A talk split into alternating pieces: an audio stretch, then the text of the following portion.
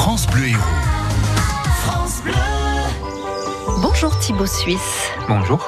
Thibaut, vous êtes botaniste et vous êtes aux écologistes de Lezière. On va découvrir aujourd'hui la période où vraiment il y a de la floraison automnale. Comment ça se passe? De manière surprenante, en fait, en Méditerranée, on a à peu près deux printemps.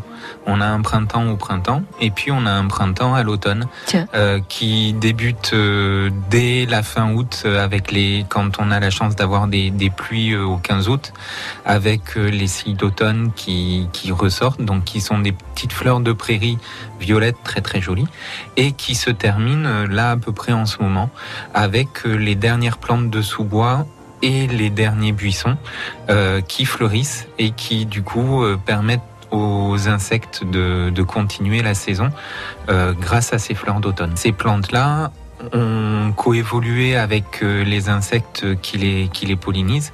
Et euh, c'est un bénéfice mutuel, c'est-à-dire que grâce euh, au fait qu'on soit en région méditerranéenne et que du coup le climat soit régulièrement suffisamment clément en octobre-novembre pour que les insectes puissent voler, eh ben on a des plantes qui profitent de la présence de ces insectes en leur donnant des fleurs à butiner euh, pour pouvoir se reproduire, puisque pour la plante c'est ça l'objectif. Euh, et ça profite aux insectes qui peuvent du coup, notamment les abeilles, ben, continuer à faire des réserves de, de miel ou, ou, voilà de nectar et de pollen. Ce qui veut dire qu'on n'a pas intérêt à couper nos fleurs trop tôt alors à ce moment-là?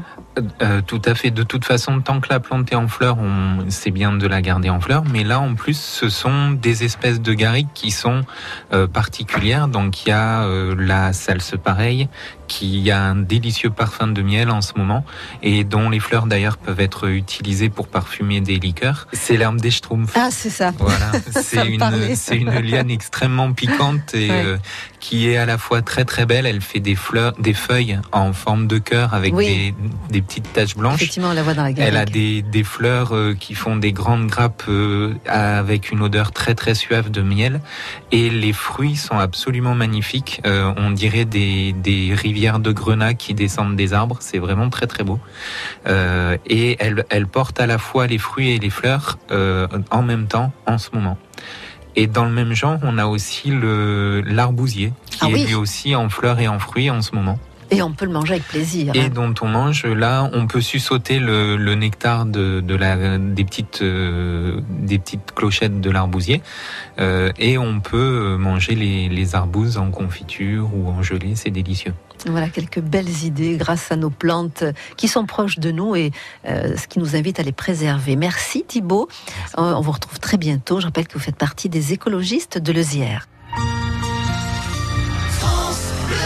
France Bleu, héros.